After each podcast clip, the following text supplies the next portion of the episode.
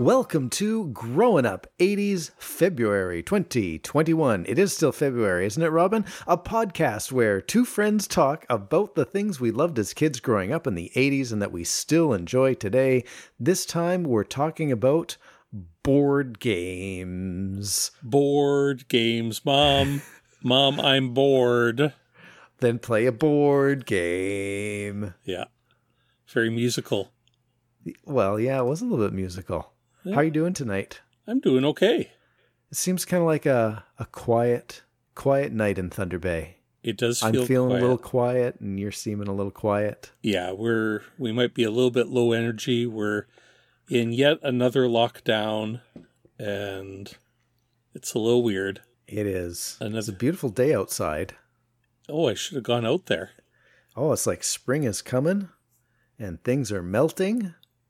And there's puddles everywhere, so watch where you're stepping. Yeah. Does it smell like wet dog everywhere? Not yet. Okay. Yes, it's not enough of the snow has melted to expose wet dog smell. At this time of year, when my kids go outside and run around, yeah, then they come in and I go, "You smell like wet dog," and it just gets all over it. The smell. I don't see any actual wet dog. And I'm not only talking about poo smell here. I should clarify. Okay. Yeah. You know, like when you actually take a wet dog, like a dog, and wet them. I wet my dog. I wet my dog and now he smells. Do you know that wet dog smell? Oh, yes. I'm familiar with the wet dog smell. Yeah. Yes. So, yeah. So I don't just mean poo. There's probably like an element. Yeah, it's just that it smells like a dog that's been wet. Yeah. And it's not as wet as it has been before. Yeah. But something about that wetness is making it smelly. Yeah, particularly smelly. Yeah. Yeah. No wet dog smells today. Just some nice sunshine, melting temperatures.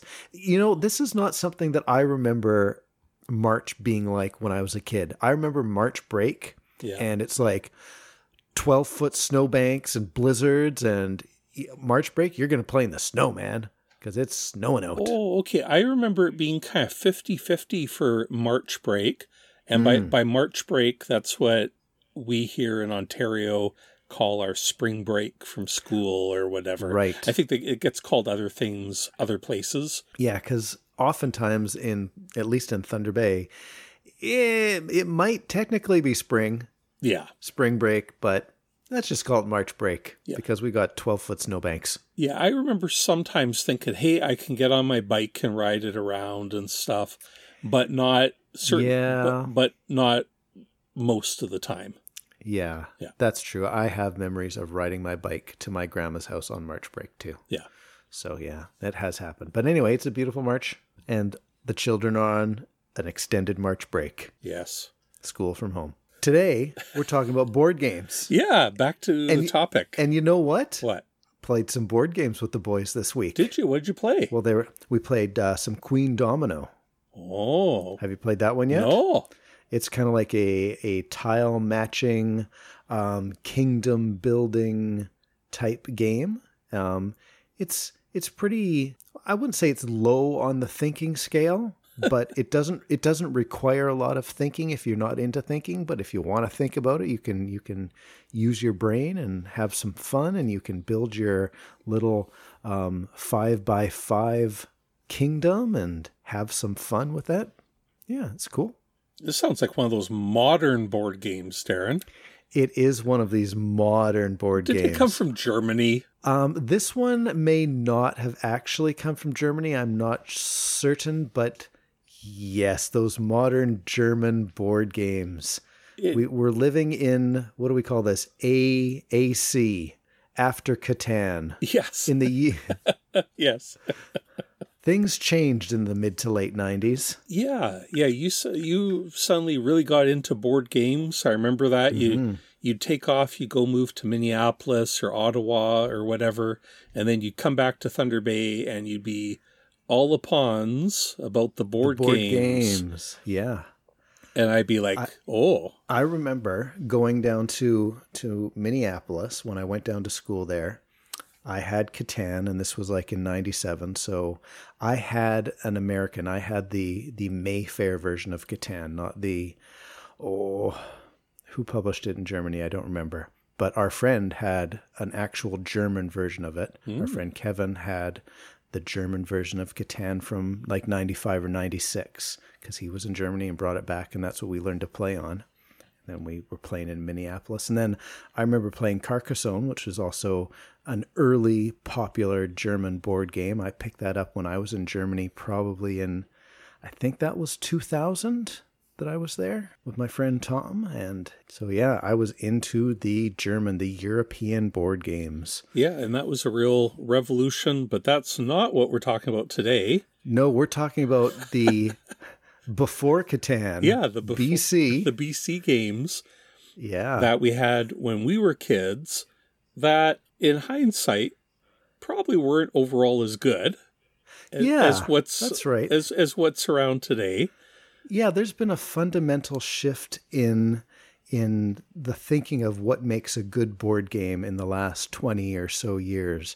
And the idea that, you know, you don't want to eliminate players from the game before the end so that there's, you know, you're whittling away the competition. You know, let's let everybody play the game until the game is over. That's a nice way to play the game. What an idea. Yeah. And, you know, let's not roll the dice and just move our characters around a board based on the roll of a dice. Let's add an element of our own decision making into the game so that it's not just random chance that's telling us when to climb a ladder and slide down a snake and hey, you won, you lost. What a fun game. Yeah. Even though here we are talking down about these games from then, we played these kind of games. We played them, and some of them were, I think, legitimately fun at the time. Oh, yeah, for sure. And they were still part of our learning process. Yep. So I think they're worth taking a look at.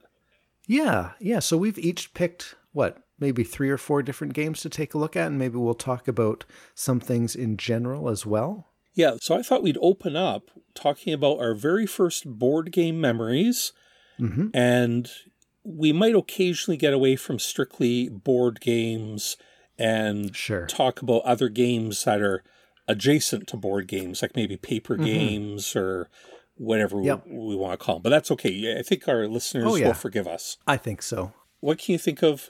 Name the first game you can think of.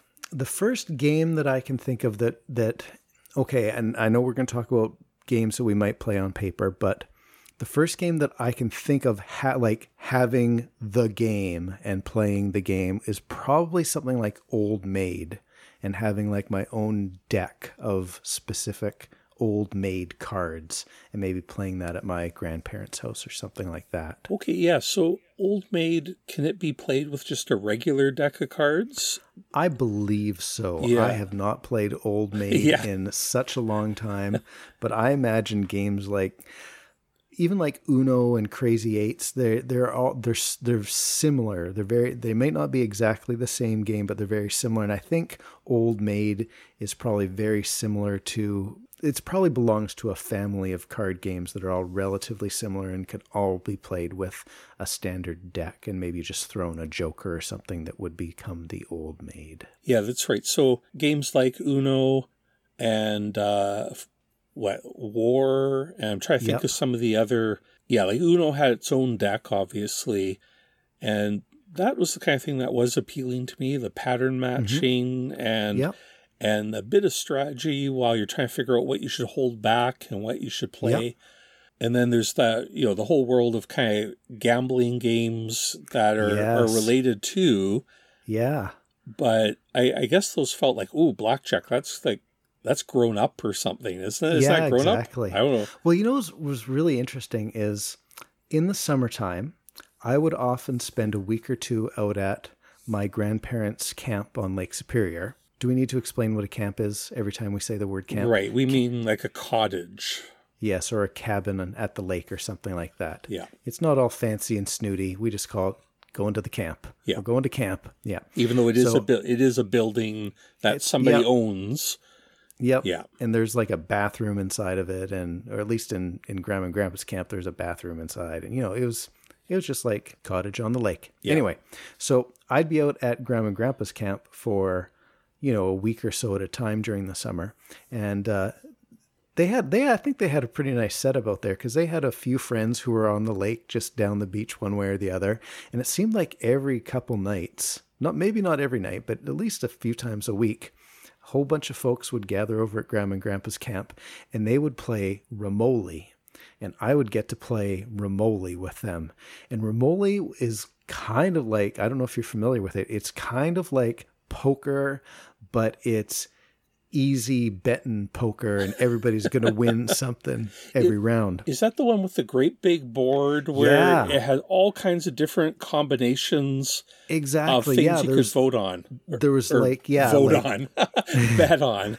Yeah, that's right. I think there's like 9 different poker hands and stuff like that put around a board. Like there's like 8 around the outside and 1 in the middle. And the beginning of every round that you'd play, everybody would have to ante up. So they'd put their penny or their nickel in each of the little areas, and then you'd play the game. And yeah, you'd have the freedom of collecting whatever kind of hand you wanted, and then you'd throw your hand into that particular area. And if you say you were going to go, I'm going to go with three of the kinds or something like that, you could put your hand down in the three of the kinds area. And if nobody else put their hand down there, well, then you just got the pot from the three of a kind. But if 2 people put it down or whatever, you'd still kind of see who had the best hand in that area. So it's kind of like a nice, easy way. Everybody feels like they're winning something just about every round and stuff like that. And even like a little kid could sit in with a hand or two. And, cost me 20 cents to play 2 rounds of Rummoli tonight, but that's okay. Well, so you guys were playing real money, eh? Yeah. Yeah. Oh, yeah. Yeah.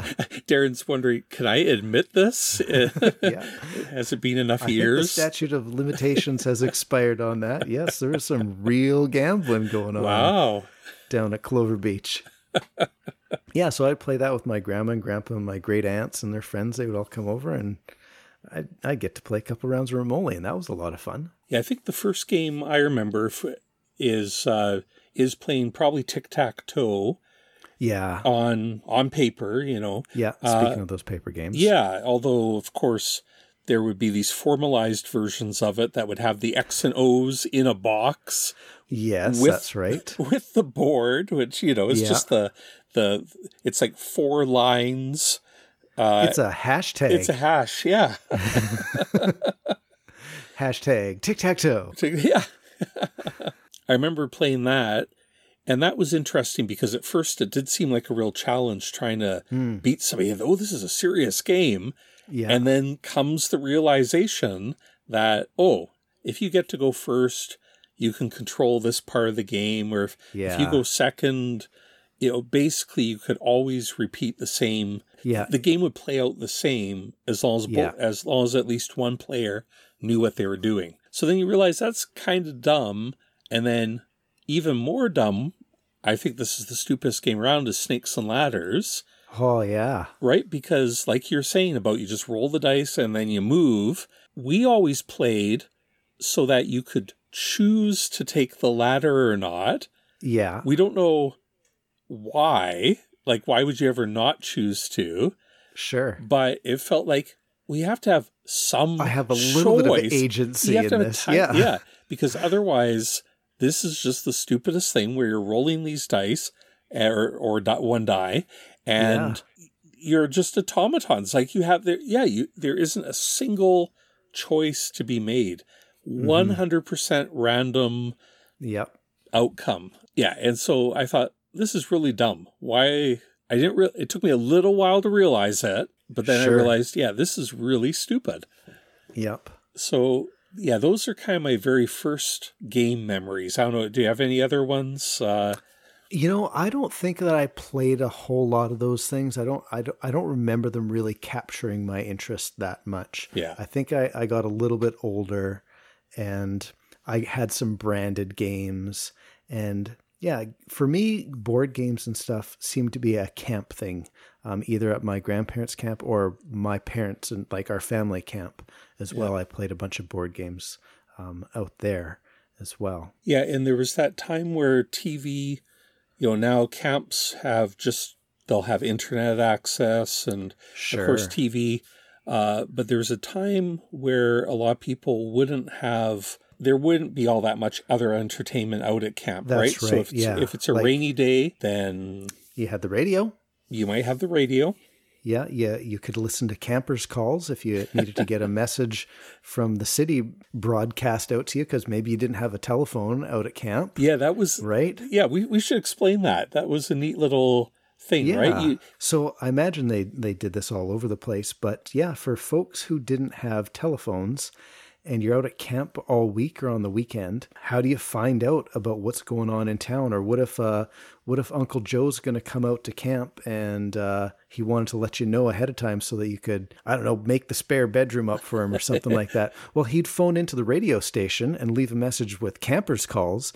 And then, you know, every day after the lunchtime news or after the 5 o'clock news on the radio, you'd tune in and you'd listen to campers' calls and you would hear everybody who had their messages that needed to be sent out to the people who didn't have telephones out at camp. Yeah. Yeah. Yeah. Basically it was like a private message where the radio disc jockey is reading your texts essentially in the past, yeah. right? Yeah. Out in public, and you're listening yeah. on the radio. I wonder if we're going to get everyone listen in. Yeah, everybody listens. Oh, and it was exciting when you would like get a camper's call. It's like, oh yeah, somebody cares enough to send me a message on camper's calls. Otherwise, yeah, you were kind of talking about, you know, it's a rainy day. What else are you going to do? Because you don't have, you know, internet out there. Maybe you don't have television. Yeah, you're listening to the radio, but you've read all the books that are out there. What are you going to do? Yep. Play some board games, play some cards or something like that. Yeah. Go fishing in the rain? Yeah, I've had enough of that for today. Yeah. You can only spend so many hours doing that. Yeah, and I think we started touching on this. So after we left behind some of those very kid-oriented games, I remember being aware of other games that seemed really adult. Like, it's like, oh, big people play those. Mm-hmm. And I don't know, not that they were like, I'm not talking about strip poker here or anything. I'm talking yeah. about, they just seemed complicated, or they seemed yes. to involve maybe gambling, or they involved something anyway, in some very way. Strategic thinking perhaps that was maybe beyond. Yeah. So the first one I can remember is backgammon. And I don't know why it seemed yeah. scary to me, but it was yeah. something about it being... Backgammon would be in this kind of like small briefcase almost. Yeah, that's right. Like leather-clad yes. case that you open up, and then it would have... And that kind of lends itself to the whole gambling thing. It's like, ooh, high class, you know? Yeah. It kind of feels like something special like that, or maybe something more grown-up because it's a high-quality piece of kit you've got going on there. Yeah, I guess people would spend like a, you know, I don't know if hundreds of dollars, but like it'd be an expensive thing. It yeah. wouldn't be just yeah. this cardboard game, right? It'd be that's right. real polished wood or even, or whatever, and then the leather yeah. and all yeah. all this. So yeah, backgammon really stood out. I still don't really know how to play backgammon. I got into backgammon a little bit, I think in university. But yeah, I haven't played it for years. And the thing with backgammon, like I know what you're talking about as a kid, that's an intimidating kind of thing because it's a very abstract game. You know, with Snakes and Ladders, I know what I'm doing. I'm moving around this board and there's cartoon snakes and cartoon ladders. And I've got this little guy that represents me as a man walking down this path or whatever, right? Yeah. But backgammon, it's just these triangles and discs and... What does it even mean? Yeah. Well, it doesn't mean anything, kid. It's a game. Yeah, that one really stands out as being just kind of, I don't know if scary is quite the right word, but I group it in somehow the same way. I think we talked about how like Doctor Who on TV when I was a kid just seemed like, oh, that's scary. You know, who's watching? Oh. I got scared at Doctor Who. Doctor Who made me cry when I was a kid. Yeah, yeah. Oh, yeah, for sure. So somehow I grouped backgammon in with Doctor Who. It doesn't really seem logical, but that's the connection to me. And then another kind of scary thing I remember, my grandparents and my uncles still lived at home because they were only about 10 years older than me. So maybe I'd be maybe I'd be 8 and they'd be 18 or something. Sure. Still at home, starting college or whatever. And I remember going in to Uncle Mike's room. I don't know if I was invited in there, or if I just like peeked in there. And all over his floor and up on his on the bed and up on the bookcase and everything were all these tiny little figures. Oh, yeah. And like soldiers and I guess little tanks or whatever. And I did, and flags and all these kind of colored, all these colored pieces, small pieces of paper spread out. And I didn't understand it. And I think one of my uncles or maybe my grandma said, "Don't touch," or, you know, saw that I was going there. Don't touch anything. I was like, okay. But it was fascinating to see this, what I eventually figured out was a war game going on across the whole room. Oh, yeah. Presumably a multi-day affair. Yeah. So, yeah, I didn't understand it then, but my uncles were, like, I guess, war gamers, which was really a very nerdy pursuit, right? For the, here we are in like the late 70s probably, or maybe very early 80s. So I also remember that. And so that was kind of intimidating in the way that there could be this game going on that involved many, you know, dozens of square feet or cube. It was even like multi-layer and hundreds of objects. Yeah. And here they are, I guess, taking turns doing this great big battle that could last, I don't know, days or weeks or something. And did my uncle like just sleep on the floor because there was this game going on that spread across his whole bed? Yeah, that was my other distinct memory of kind of grown-up gaming. Yeah. If you had any others like that. I don't have any memories like that, but one thing that I think we touched upon on an earlier podcast, and I thought you were going to get into it, was like the branded board games that would sometimes come out. Now, we have like all sorts of branded Monopoly games these days, right? Yeah. For the past decades, we've had, you know, every city has their own version of Monopoly and every television show has their version of Monopoly and everything like that. But we were talking about this Star Wars board game that we had when we were kids. So this was probably, you know, late 70s. I imagine that I would get board games given to me because they weren't things that I was asking for as a kid. So I was probably be given them as gifts for Christmas or my birthday or something like that. And somebody thought, oh, everybody likes Star Wars. Let's give Darren the Star Wars board game. It was a pretty chintzy affair, you know, thin cardboard pieces. Maybe you'd fold them in half and stick them in a little plastic thing to make them stand up, the little figures that you would have to move around the board. And it wasn't exciting like flying TIE fighters and X-Wings around space to blow up Death Stars. It was more like just rolling dice and advancing, you know, your little characters down the board type thing. So I do have vague memories of lame Star Wars and lame branded board games that were given to me when I was a kid in probably the late 70s and early 80s as well. Yeah, I can imagine seeing ones for certain cartoons I liked or whatever.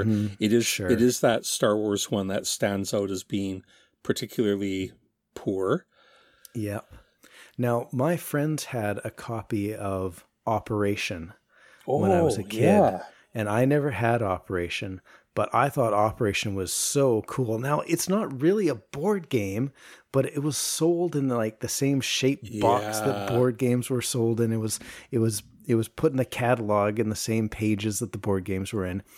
But that was so much fun, you know, because there was like a battery involved, and the dude's nose would light up red if you touched the little tweezers against the metal edges of the holes in his body when you're trying to fish out the funny bone or the broken heart or whatever.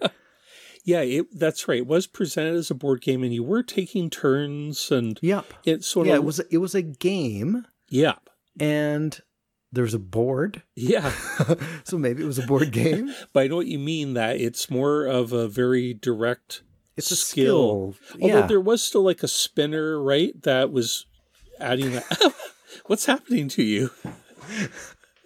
I have a pneumatic chair. Yeah. And I was trying to go up on it and I was going down, down, down.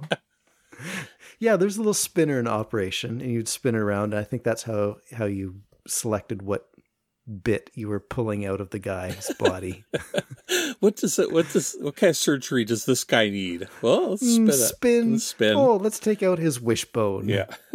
Spin. Oh, there's a monkey wrench in there somewhere. So yeah, it was more like a skills-based game, right? Which, dexterity, I guess, is the word I'm looking for. Like, yeah, that's right. And then, so I was thinking about some of the games we had, but there was one other general topic I want to talk about. Sure. Was chess. Ooh, chess. Which also... the thinking man's game. Yeah, which was also like, kind of like a grown-ups game, but... maybe a lot of schools had a chess club. Yep. And so there was usually at least one teacher who I guess really liked chess, who would go about trying to, organize it and get the kids at school playing it. Yeah. And now, did you join? I remember being in the chess club. I did not join the chess club. I remember being taught to play chess at school. And I would have thought that maybe that would have been part of the math curriculum or something, maybe even. Oh, I don't know. Like, where else would they teach you? What subject could you shoehorn chess into? Chess club. I don't know. But that's not a subject in school. I don't know. Do you think they taught us chess as part of school? I think that yeah, we learned how to play chess, or at least learned how to move the chess pieces around on a board. As part of some math exercises. Oh. I would imagine. I thought you were going to say, well, I know I learned it at school. How else? And I would say chess club. But, okay. But I'm pretty sure I never went to chess club. At least not in elementary school. I didn't have a big interest in chess when I was in elementary school. But I kind of picked up a bit of an interest in it. I never really played it much or got very good at it. Yeah. Later on. I would play it, I guess, just because some of my friends were into it, and it seemed like something that nerdy kids should play. Yes, intelligent people play chess. So I guess I should play chess. I was never particularly good at it, but I do remember, I think maybe for a year or two, I was okay at it. Yep. Maybe I did well. I don't know what the youngest age was, but I do remember being sent to like a chess tournament. Oh, yeah. So that's why I think the chess club, well, yeah, maybe a teacher said, we want our school to do good at the chess tournament. Sure. Therefore, we're going to have to teach all the kids chess. Yeah. And then try to get many of them in a chess club so we can send the best to the tournament. Yeah. I don't know. So I do remember going to the chess tournament and being paired up with a couple other nerds from other schools, and it seemed very serious. It's like you got to beat this kid. I don't know if it was we had a high pressure teacher that was putting it in my mind that we got to win, go win. Yeah. This is important. That's right, sports, chess sports. Yeah. So I don't remember how I did. I think I did poorly, and I definitely remember. Not doing well as I got older compared to like the kids who got really good at it. Mm-hmm. I had nothing on them. Well, it seems like maybe we have kind of badmouthed a bunch of games that we didn't like and stuff like that, and talked about how 80s board games, or at least board games before the European board games made their way over here, were pretty lame.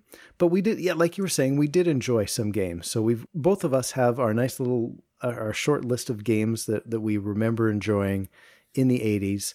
Shall we just kind of go back and forth through them? Would you like to start with a game that you have fond memories of? Yeah. Okay.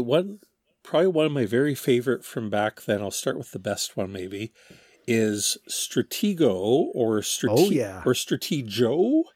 I think it's Stratego, I guess. Sure. That sounds good. Because, yeah, when you say Stratego, it's like, that doesn't sound right. It's Stratego. It's definitely not Stratego. Yeah. It must be Stratego. Stratego. Stratego. See, that's why strategy. Yeah. I would want to say Stratego. Stratego, right? You can call it Stratego. I don't really want to, but I'm just saying it's closer to strategy. It is. Okay. Stratego. Anyway. Yes. Yeah. So this was my kind of game because it was like a little bit like chess.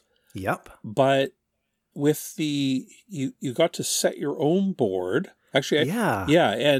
And so it was neat that you could set traps against the other player. When you set your board, every piece looks the same to your opponent, but on the backside, they have like special abilities or special numbers. Yeah, they basically have a rank to them, right? Yeah. And just, it's because each of the pieces moves in the same way. They look the same way to your opponent. Yeah. And it's okay when it comes to that confrontation bit, you reveal who it is. Yes. And okay, who's ranked higher? Who wins this battle? Yeah, and it felt a bit like you were making a map of your players, but that had to be revealed. So it was like a little bit like Minesweeper, that like coming up on the game.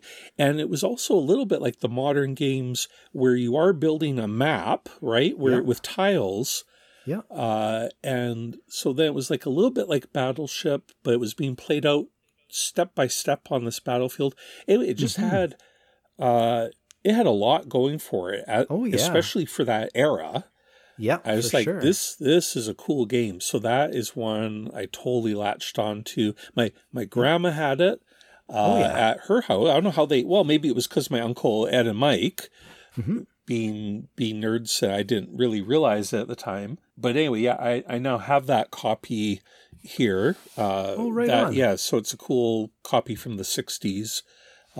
That's great. That they had, yeah. So yeah, that might be, unless I'm forgetting something, that might be my favorite for sure of that kind of strategy element. Yeah, I agree. That Stratego had a lot going for it in that you could set up your army in a way that you thought was going to beat your opponent, or that you would trick your opponent or surprise them by, I've got all my weak guys over here, but over on this side, I've just got like this massive, like I've got like 4 or 5 really tough guys, and they're just going to bust through and I'm going to win the game with these guys or something like that. Or it was a lot of fun building up your army on the board before you just kind of, in some ways it was almost like a simulation, like a war game type simulation, right? Because like pieces are there and you choose which ones to move, but it kind of just simulates like your forces just attacking across the field and your opponent's coming at you. And let's see if we set things up the right way in a way that's going to beat my opponents. Yeah. So it's a lot of fun. Yeah. The reveal throughout the game is really neat. Yes. Yeah. And it had that nice balance of, it often seemed either games were too kind of simple and dumb, or the other games, like those war games my uncles were playing, were just so complicated and slow and overbearing. Yep. And Stratego was right in that. Or there were so many choices to make every turn. It's like, since you just pick a guy, he's going to go forward and we'll find out. Yeah. So I liked how Stratego had that kind of middle ground of being fairly streamlined and yet interesting. Yeah, for sure. It had about the same amount of setup at the beginning as a game of Battleship would take, maybe a little bit more. But yeah, once the game got rolling, it chugged along, and it was a fun game. I enjoyed that one. Your turn. One of my favorite little games that I would play with mom and dad when it was a rainy day out at camp. So this game is called Disaster, and it was made by Parker Brothers in 1979. And so I was probably got this either for my birthday or for Christmas, like probably in 79. And so I was probably playing it like in like the summer of 1980 was probably the year that I was playing this the most out at camp. I'm going to read you the back of the box because the description of the game is just So awesome. In Disaster, as you move around the colorful board, you cross four disaster areas, an earthquake zone, a plane crash, a building fire, and an ocean liner sinking. Roll a double in one of these areas and a disaster will start. Have the fun of trying to escape it and collect survival chips, or play strategically a disaster card against your opponent. It's as exciting to be caught in a disaster as it is to cause one. Wow. So this was a very colorful game of killing your mom and dad in a skyscraper fire or a plane crash or something like that. And it was a pretty simple game. It's basically just moving your dudes around the board, and each area of the board was one of these four disaster areas. So you tried not to actually get caught in the actual disaster itself, and you'd gather up chips as you played. But the whole idea, and I think this was a very much a coming out of the 70s into the 80s, the whole disaster movie thing, kind of capitalizing on that. But yeah, it was just a fun little thing to play, and the player tokens in this game are absolutely awesome, and I'm going to have to get out to camp this year and bring this game home and play it with my boys, because like these are some quality, we would call them meeple now, your player pieces. They're molded plastic, but they're these weird nerd, I don't know what they are. They've got like a terrible haircut, and they've got these thick round glasses molded onto the front of their stupid grinning faces. Yeah, they look a little bit like Muppets, and a little bit like Simon from the Land of Chalk Drawings, perhaps. Yeah, and they even look like, who are those? Why can't I think of those yellow guys? The Minions. They totally look like Minions. Yeah, they look kind of like Minions. And yeah. So it's weird that why don't they look more human? Why did they put so much, I don't know, energy into making the player pieces look like this when everything else is just flat cardboard? And like, every other game of the era, it seemed like, was either just using generic pieces or little folded pieces of cardboard that would snap into a base or something like this. So yeah, like I both loved and was repulsed by the characters in the game at the same time. Yeah. And I think that those character pieces had a lot to do with my enjoyment of the game as well. A Parker Brothers do-it-yourself catastrophe game. Do it yourself catastrophe. And as I was looking this up this afternoon, I think that this is a Canadian only game. I have not seen it being released in the States or in the UK or anything like that. So I think that this was a Parker Brothers game that was made just for Canada. And I've read, and I can't wait to check out my board game this summer, my copy of it that's out at camp, to find out if all of the disaster cards are bilingual as well. But some of the things that I was reading today was, yeah, like you can learn French from this too, because all the cards are in English and French at the same time.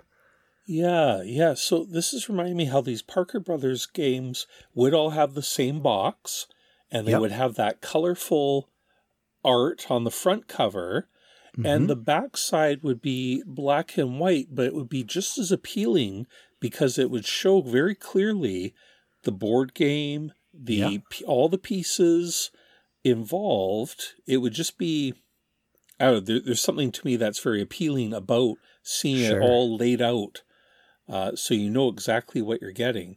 Yeah, and yes, I can see that the cards all have French and English on them, or at least most of them do. Yeah. So yeah, that would be something else if this really was a Canadian only and bilingual only game. Yeah. Cool. Yeah, so there you go. Disaster. My first fun memory. You got to say it in French too. Disaster. Yeah, disaster. Or disastre. Disaster. Yes. Oh, it's the bilingual Canadian version. What else do you have? Another one that I probably have the fondest memories about is called Triominoes. Oh, yeah. And so this is another one that's like, is this a board game? Like, there's no board, right? There's only pieces, but whatever, right? I know what you mean, yeah.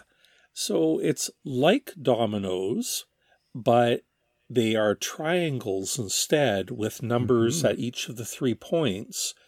And you're taking turn, you know, you get a number, everybody gets whatever, 6 or 7 of these triangles each.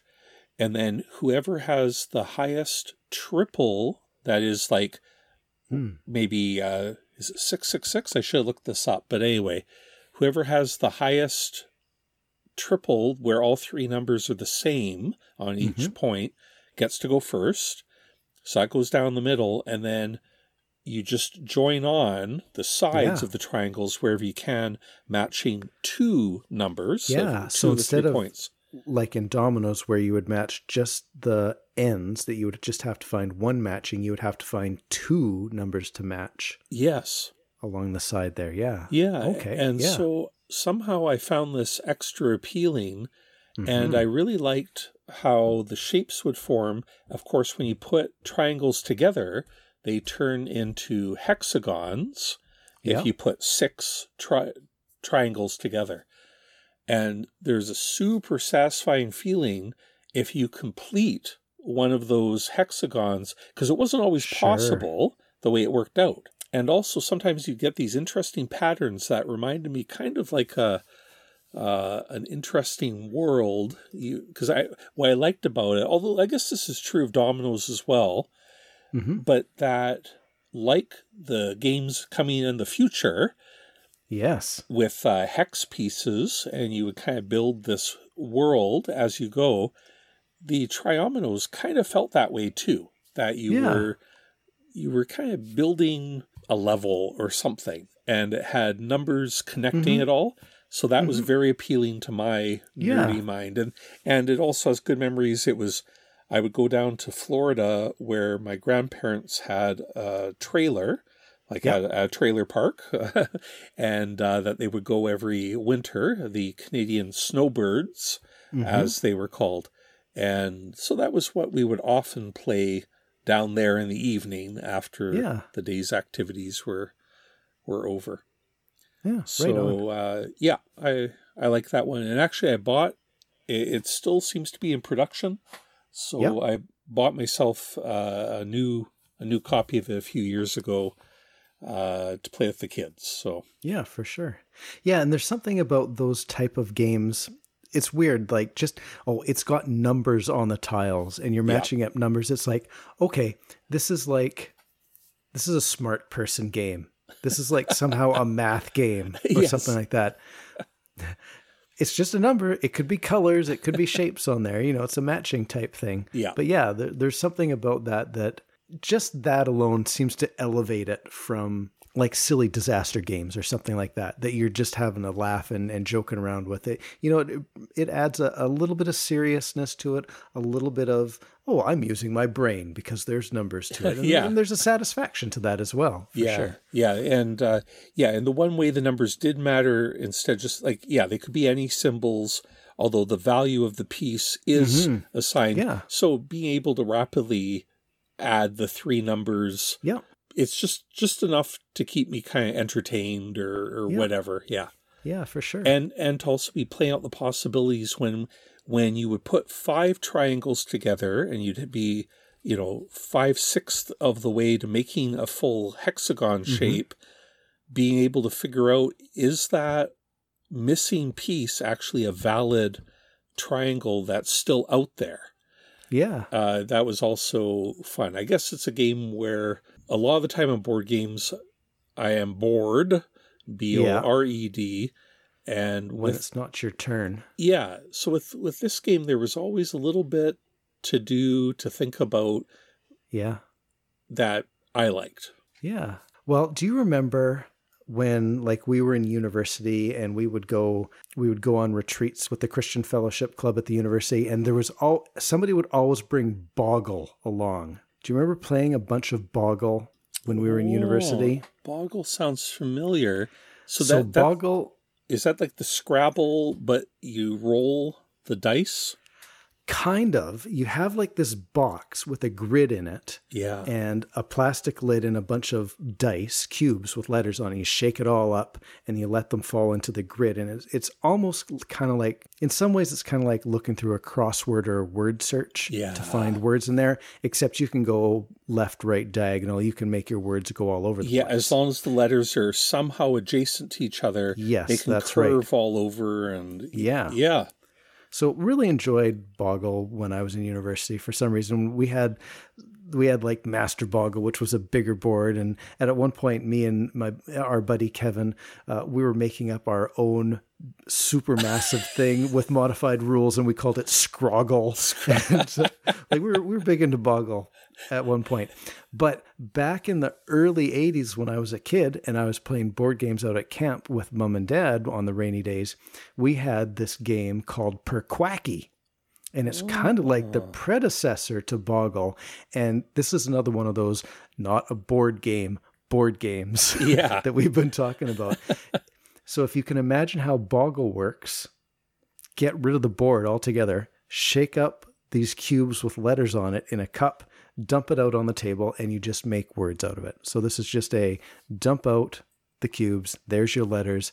Make as many short words as you can out of it. And there's a little timer, and you just have fun with doing that. Part of the strategy of looking for words of different lengths would be you're only allowed to get, like, say you could only get like three-letter words, and you would only be allowed to write down four-letter words and then five-letter words, for example. Yeah. So it's not like you could just sit there and go all the two-letter words. Exactly. Yeah. You can't just go 8T. I can't think of any words. There's three words: 8T and what's the other one that use the same three letters? TEA, ATE, and eat. Eat, and tea. Yes.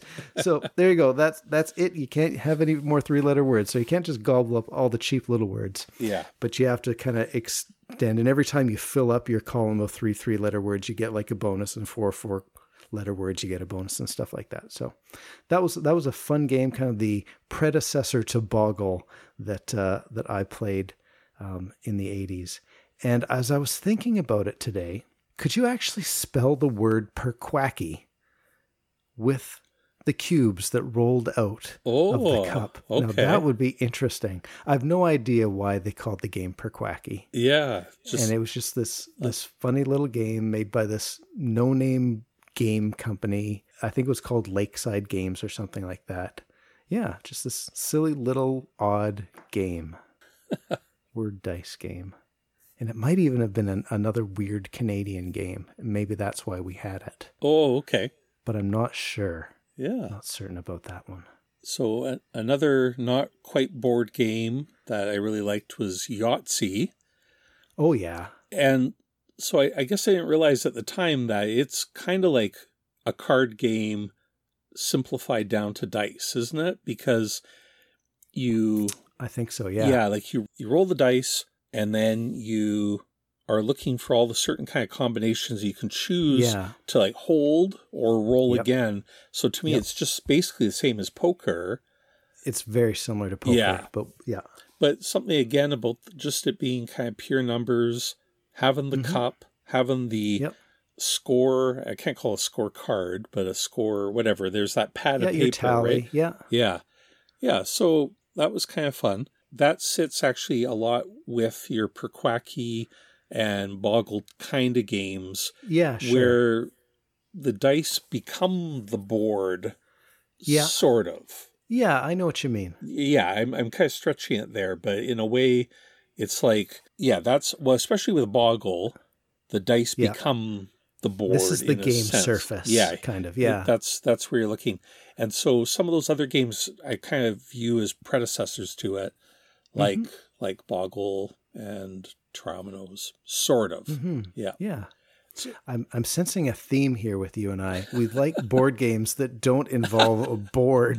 That aren't really a board. In the traditional way. Yeah. Yes. Yeah, because I was just about to mention, and I just want to give a quick mention of Crokinole. Yes. What do you call that?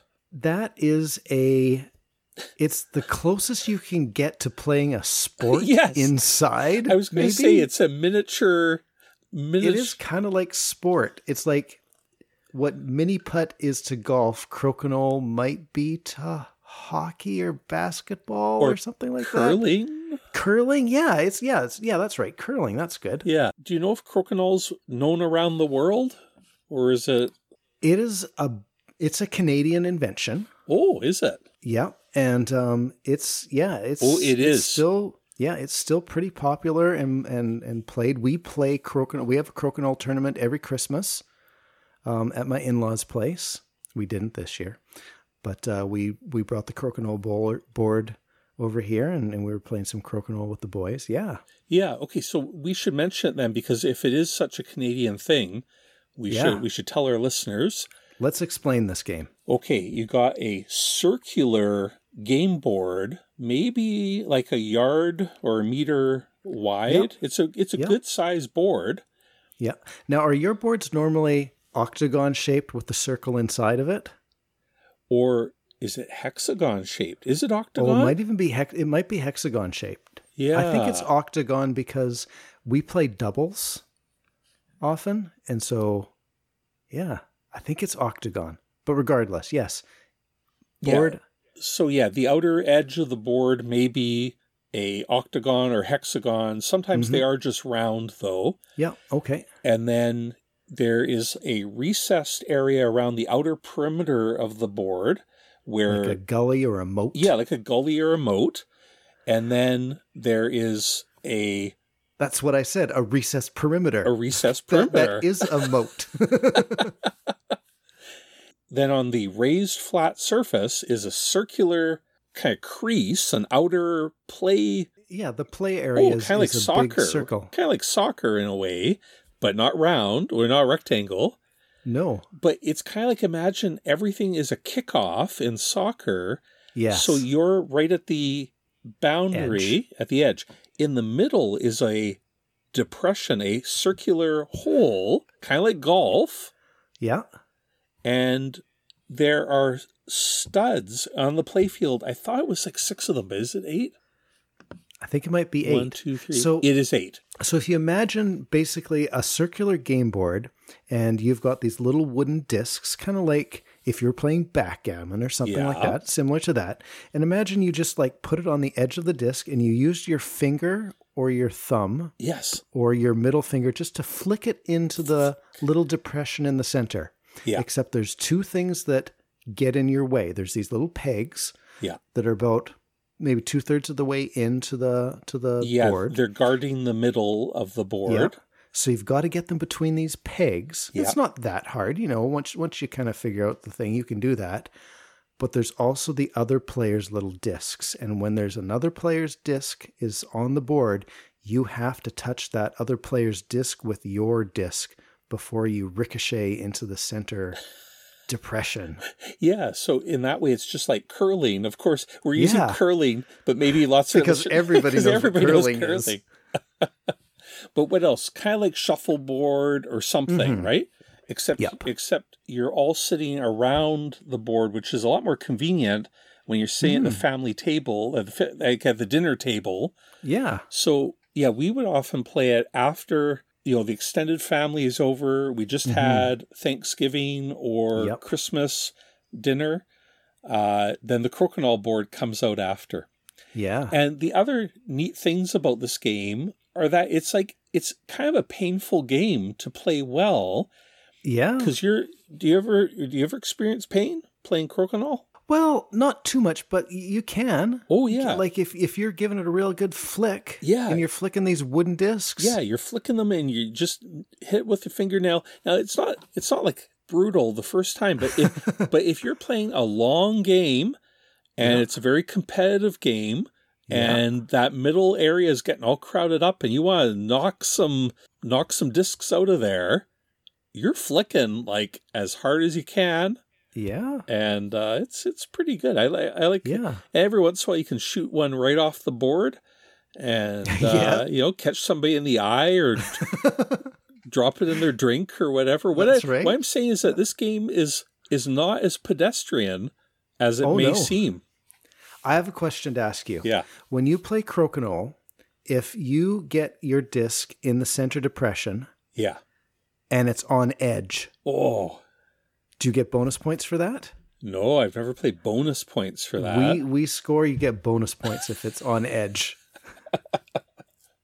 Cool. So apparently, Eckerd Wetlifer, Wetlifer, whatever you say his name, created that game back in the back in the 1800s in Manitoba, maybe. Oh, probably. Or St. Catharines area. Yeah, in St. Cat. Yeah, in Ontario. Yeah, yeah. Crokinole's a lot of fun. Yeah, I like that a lot. Some people play it with cue sticks.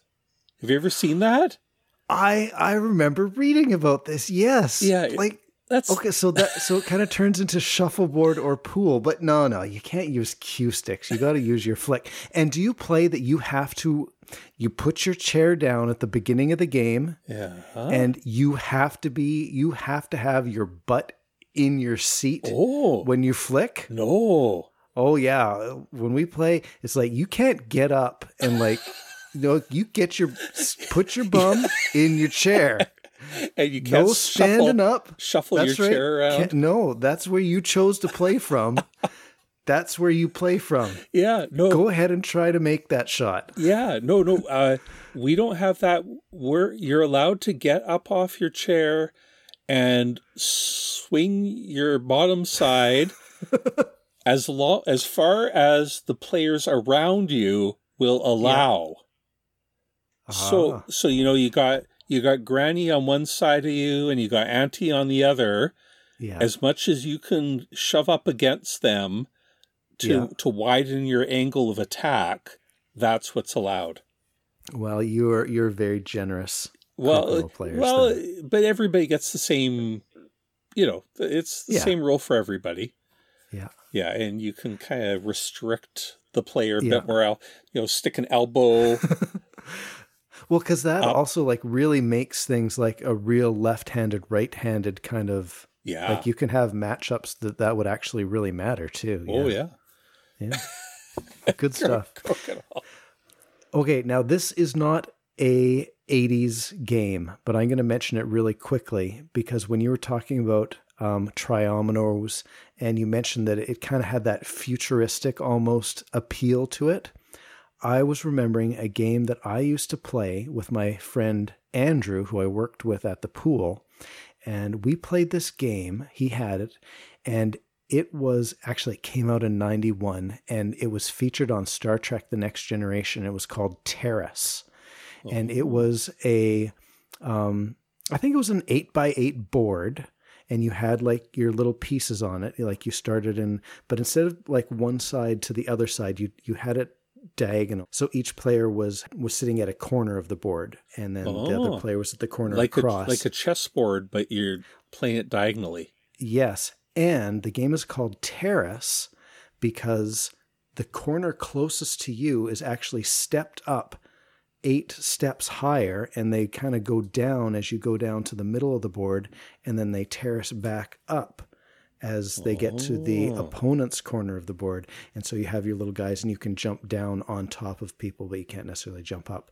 And that was a game that we played a little bit, and it was cool because it was on Star Trek The Next Generation. It was this futuristic kind of thing. And so I just remembered that when you were talking about Triominoes, this Terrace board game that I enjoyed playing in the early 90s, so that doesn't really count as grown up 80s. Yeah. I got 2 more things to talk about. One of them, I think we got to talk about Risk. Sure. Because wasn't that the game? Oh, yeah. Everywhere? There was a number of us who really got into Risk for a few years, and there was one particular friendship that was kind of a game of Risk. I didn't talk to Dave. Dave didn't talk to me for a year or 2. There's some hard feelings. And yeah, me and Dave and our friend Kevin used to play that a lot, but everyone played that a lot. And then there was another kind of war game that we were into playing for a while called Diplomacy. But again, this is like the early 90s, so it doesn't really count for the podcast. But yeah, a lot of feelings were hurt playing Diplomacy as well, because that game was really all about deceiving and lying and backstabbing people. Yeah, and a lot of people just couldn't leave that at the board game, eh? At the game. Yeah. Like it carried over into No, this you're a bad person. You're a liar. No, we're playing the game. This is all part of the game. Think of me as, you know, the Norwegians, those lying, backstabbing Norwegians. Yeah. So back to Risk, though, because we were playing that in the 80s. We were, yeah. Yeah. For a while, I guess it was just, why did we love it so much? Like, it seemed like a very grown-up game. It did, at the time, right? Sure. It seemed complicated. It seemed like there was a lot to it. But it was approachable. Yeah, I remember playing Risk in like the high school cafeteria. Yeah. With like some of our headbanger friends. Yeah. Yeah, we would play it at school. And I remember a period of time where it seemed like we would go during the summer to another school to play it. Does this sound familiar to you? I don't know why, but it's like we would go, you know, the schools up around like Redwood, like up north more, like Edward. Oh, yeah. Edward. Like Sherbrooke and stuff like that? Yeah, maybe. Or I don't recall this. You don't remember this? Okay. No. I don't know why. Like, I almost imagine maybe Ron got sent off to some club thing every day. Yeah, he was in the chess club. He was in the Risk club. But like almost like... Probably was playing backgammon on the side. To keep him busy for... I don't know. Like, I don't know why I'm thinking of this, but it'd be like, oh, I know there's a big game of Risk going on at the school. Yeah. Better drop by, see how it's going. I don't know that. Okay. So yeah, for Risk, it seemed really fun. Like, you know, you're controlling the world and you got your friends around and you're either teaming up with some or betraying others. Mm-hmm. But you allude to this right at the very beginning, that it's got a fatal flaw, Risk, that the game can go super long, but certain players can get kicked out. You know, everybody could team up on one guy and just blow him right out of the game in the first half hour. Yeah. And then the rest of his buddies are playing for hours after. Yeah. So they're the loser. Like, sorry, buddy. You don't get to play anymore, but you can't go home because we're all playing. Yeah. Now you got nothing to do but sit here and think about how you lost. Yep. Boo. Did you know that Trivial Pursuit was released in 1981, and it was invented in Montreal, Canada? Wow. Yes. Did you play yourself some Trivial Pursuit in the 80s? Oh, yeah, for sure. It was everywhere, eh?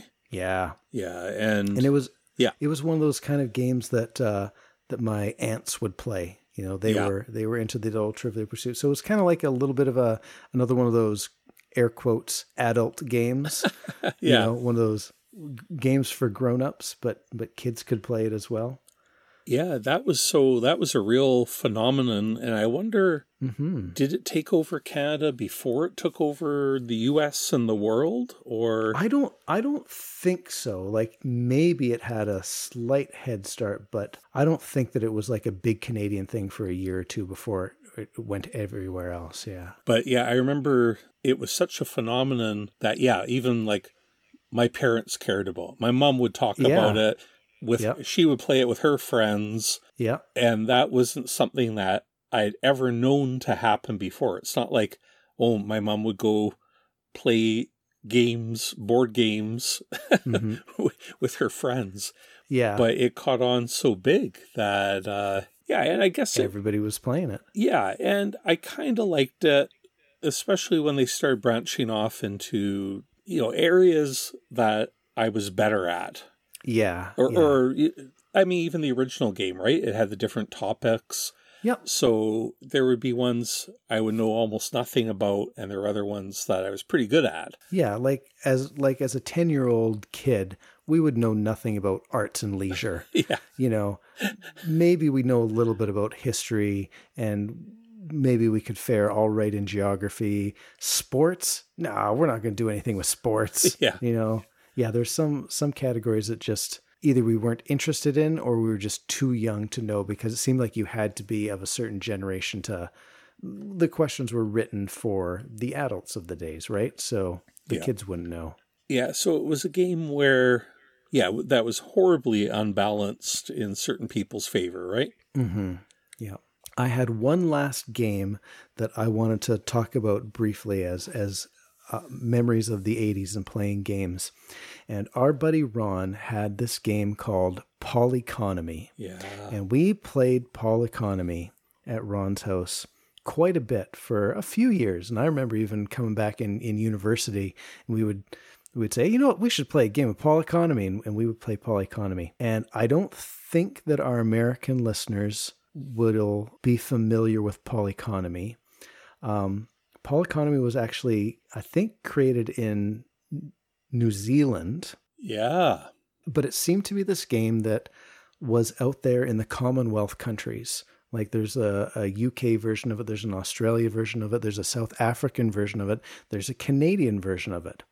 And it's kind of like if you had Monopoly. If like think of Monopoly, but instead of just having like the outer edge of the board to go around, there was also an inner circle, and you could go clockwise or counterclockwise. You could go whatever direction you wanted to go on the board. It's kind of like Monopoly in that way. You're going around and you're collecting properties on this board, except they're not properties, they're companies. And in addition to being like not in the Monopoly case, the real estate magnate, and in Poleconomy being the business magnate, in addition to that part of the game, there is also the government part of the game. You form a government, and there are elections, and there are election cycles and stuff in this game as well. Yeah. And so, yeah, Poleconomy, we used to play with Ron, and we would have a good old time with that. And, yeah, it was always like you would never be able to form a government on your own, so you'd always kind of have to team up with somebody or somebody else in playing the game to kind of prop up your government before you had a vote of non-confidence, and it went around to someone else, and it's like, oh man, I had the tax rate up way too high, because that was another part of the game. There's a tax rate, or it was way too low, and I didn't make enough money, and this, that, and the other thing, and yeah, Poleconomy was a really neat. It was like Monopoly, with that whole government governing area thrown into it, and also like taking you off the rails of just going clockwise and rolling the dice and going clockwise and around the board, giving you more agency. Yeah. Really neat game.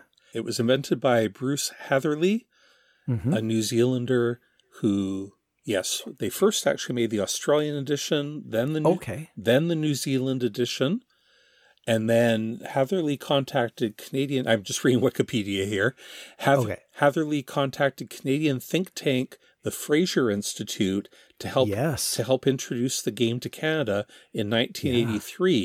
Yeah. An employee of the Institute sold the first squares in the game as advertising, and the rest were sold by stockbrokers. And it raised more than $1 million by the Institute. Oh, yeah. And Poleconomy was credited with helping the Institute survive the recession that was going on in the early 80s there. Yeah. So that's interesting. Kind of funny, yeah? Yeah, because I remember now that the Fraser Institute was one of the spaces on the board. Yeah. You could own the Fraser Institute. Yeah, no, I remember, I think I played with you guys a couple times, but somehow I ducked out of most of those games. Yeah, like I remember you guys playing it a lot, and I remember joining in a couple times, but for some reason that was something that you guys did when Robin wasn't around. Oh, really? Yeah. Okay. Primarily. Maybe Robin just didn't like it that much. Yeah. Yeah, I liked it too, because like it had like all these, like it was not only was it, you know, the game of Canada, there was all these like Canadian companies on the board, like real Canadian companies or places that were in Canada, but like CPR had a place, Bombardier had a square on the board, Allied Movers, Molson Beer, the Edmonton Oilers were on the board. You know, it was neat. Yeah. All these things that you knew. So I guess all those outfits paid big money to be included on this game. It's like, I guess so. It's going to be the Canadian monopoly. You got to be on here to be famous. That's right. Yeah. Yeah. Buy some history. That's pretty cool. It's pretty cool. Okay. So the last topic, video game, board games. Okay. That makes sense. Sure. And we'll just talk about a few of them, but the one that stands out to me is Pac-Man.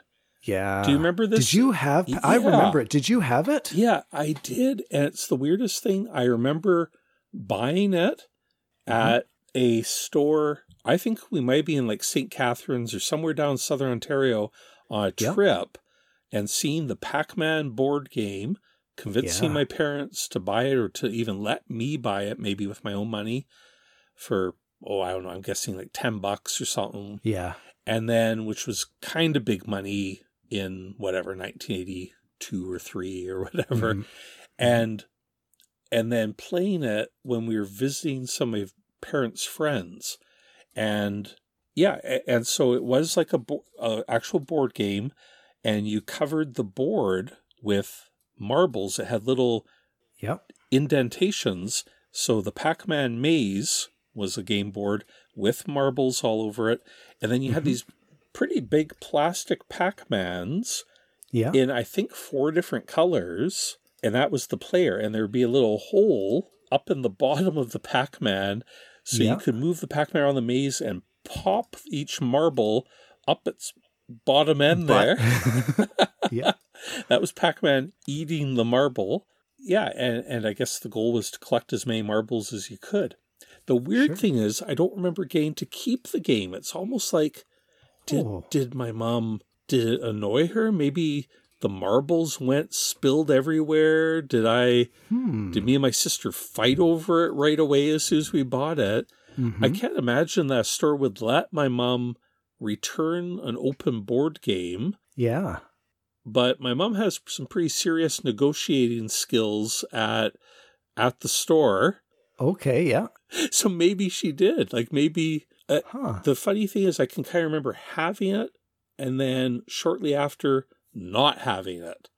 So how and why did it disappear? I have the feeling maybe we really annoyed my mother. Maybe I really stepped over some line there. And I don't think I usually behave poorly, but maybe that time I did. Something could have happened. Yeah. So do you remember it somehow? I remember it. I don't know if maybe I just remember it from the commercials and stuff like that, thinking that, oh yeah, watching that Pac-Man hop around the board, gobbling up, or bouncing onto and... suppository. Yes. All the dots. That looks like a fun game to play. Yeah. I do have a copy of it again now that I picked up used. I don't know if I've ever tried to play it, though, and it may be missing some pieces like a lot of the used board games I end up with. Sure. But yeah, I do have it. My friend Alex gave me a few different board games, I think. Oh, yeah. I think I have like a Dragon Slayer one now, or actually I'm sure I have a Dragon Slayer one, but I don't think I actually played it yet. Yeah. And basically whenever I'd be at a store and I'd see at the thrift shop and I'd see a video game, board game, I would just buy it. Yeah. So I've got Berserk as well, I think. Yeah. So yeah, the Pac-Man board game on the game box. Yeah. As much fun as the action-packed arcade game of the same name. As much fun. You think so, eh? Okay. So, yeah, there was also Centipede, Donkey Kong, Cubert, Zaxxon. Oh, yeah. Yeah. I can vaguely recall there being a Zaxxon board game, but I don't remember anything about it. Yeah. Yeah, it's like a hex-based board game. Oh, and yeah. You actually have cool little Zaxxon ships that you move around. It has the boss Zaxxon ship, and then it has various little towers and walls. Sure. So it's got a little bit of a 3D feel to it. Neat. Yeah. So they were always kind of disappointing. Yeah, and especially, like, I think I wanted that Pac-Man game because in 1982 or whatever, 1980, I think it was probably 1982, we've talked before about how I didn't have my own computer yet, and I had a few handheld video games, but, you know, I was Pac-Man obsessed, but I couldn't play Pac-Man at home. Yeah. So I'd think, I really want the board game. That'll be as fun. That'll make up for my lack of Pac-Man at home. Yeah. No, not really. Did you ever play any of those? I don't think that I did. I don't think that I did. I didn't have any. Yeah, the most appealing thing about them to me was just the fact that here's this big Milton Bradley board game with that colorful art. And here would be like the big words Centipede, Pac-Man, and the artwork. And I'd be like, I want that. Of course I do. I love that game. I want to bring it home in board game form. Based on the action-packed arcade game by Atari. Yes. Yeah. Those are my 80s board game memories. Yeah, good stuff. Well, did we cover everything for you? I think so, yeah. Well, thank you, listeners, for joining us on Growing Up 80s. And if you want to share any of your memories of board games, good or bad, with us, you can do that on Twitter. I'm at Darren Folds, and you can find Robin at 8-Bit Show and Tell. We have a podcast Twitter account. It's at GUp80s, and we try to check that every once in a while, too. And we also have a Patreon. For any amount per month, get to hear our exclusive podcast. That's right. Yes, we put up a bonus podcast every month on our Patreon page for anybody to listen to for free. But we do have the exclusive patron-only podcast. So that's 3 a month. The main one you're listening to now. The bonus one, which we call the Mailbag Chinwag, where we talk about all the correspondence and the comments and stuff that we get from our listeners. Yeah. And our exclusive patron-only one. So let's thank our patrons right now. Yes. Thanks go out to Jake and Rob and Ian for being 8-Bit backers. And then our other Just a Bit backers are 2... Apogee 79, Michael, Ian, Chris, and MV. Thank you to all of you for giving us the incentive we need to create our podcast every month. We appreciate it. Yes. Don't forget, if you enjoy this podcast, to share it with your friends and check out our YouTube channel because we occasionally put video content up there as well. Yeah, we should do something new there. Yeah, well, we're looking forward to getting together. Maybe next month we can get together and play some winter games before winter is gone in Thunder Bay completely. Yeah, it might happen. And if it goes, maybe we'll have to play like World Games or Summer Games 2 or something. Spring Games. Spring Games, that's right. Anyway, thank you for listening to Grown Up 80s. For Robin Harbin, I am Darren Folds. Good night. Good night.